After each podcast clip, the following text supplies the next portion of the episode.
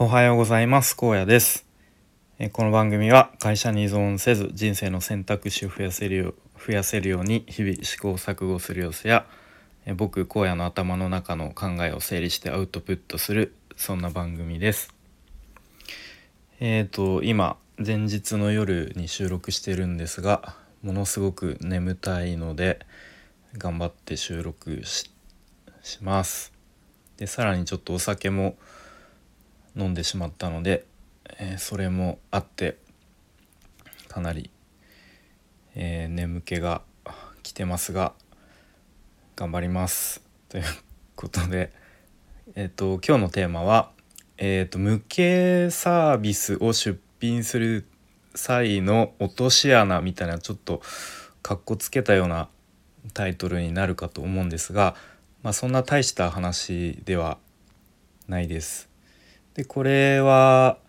先日あのリベシティのオフ会オフ会？えっ、ー、と名古屋オフィスか、うん、で、まあ、たまたまその時にあのオフィスにいらっしゃった方と話していてあそういえばなんかあんまり意識してなかったけど確かにそこって大事だよなと思わされた話をアウトプットしたいと思います。はい、でえっとあまあそのリベシティリベシティちょっと何それっていう方はあの ググってもらえるとありがたいです。でまあそのリベシティの中にいろんなとちっちゃいプラットフォームみたいのがいくつかあるんですね。うん、例えばここならのようなえーとまあ、いわゆるオンライン上で完結するサービスを、えー、出品するプラットフォームだとかあとは、えーと、オフラインで、まあ、直接お会いしてですね何ですか例えばマッサージしますよとかあとは自分であの美容院をやっている方だったらあの髪切りますよみたいなそういうオフラインでサービスを提供する用のプラットフォームとか、まあ、あとは、えーと、ハンドメイドをですねやっている方とかはその自分が作ったハンドメイド作品を出品できるプラットフォームとかそういうのいろいろあのあるんですけれどもで結構その中で無形サービスと呼ばれるサービスですね。例えばなんかあの、まあ、コーチングしますよとか、まあ、なんかコンサル系の、うん、なんかこうアドバイスしますよとかなんかこうあなたの強みを見つけますとかあなたの得意を見つけますよみたいななんかそういうのもあるんですね。うん、でその先ほど言ったえっ、ー、とまあ、いわゆる有形のサービス、まあ、そういうハンドメイドとかなんですか。あとはファーマーズマーケットっていうこうなんか自分であの野菜とかそういうファファーマーズなのでそれ何ですか。野菜とか果物自分が育てたものをあの出品できるっていうそういうシステムもあるんですけどそういう何か目に見えるものをこう売買するプラットフォームだったら、まあ、単純にこうお金を払ってでその対価として何か物を受け取れるっていう、まあ、すごく単純な、仕組みだと思うんですけれどもその先ほどの無形サービスなんかこうアドバイスしますよとかコンサルしますよとかあなたの得意や強みを見つけますよっていうものだとまあ、当然お金を払っ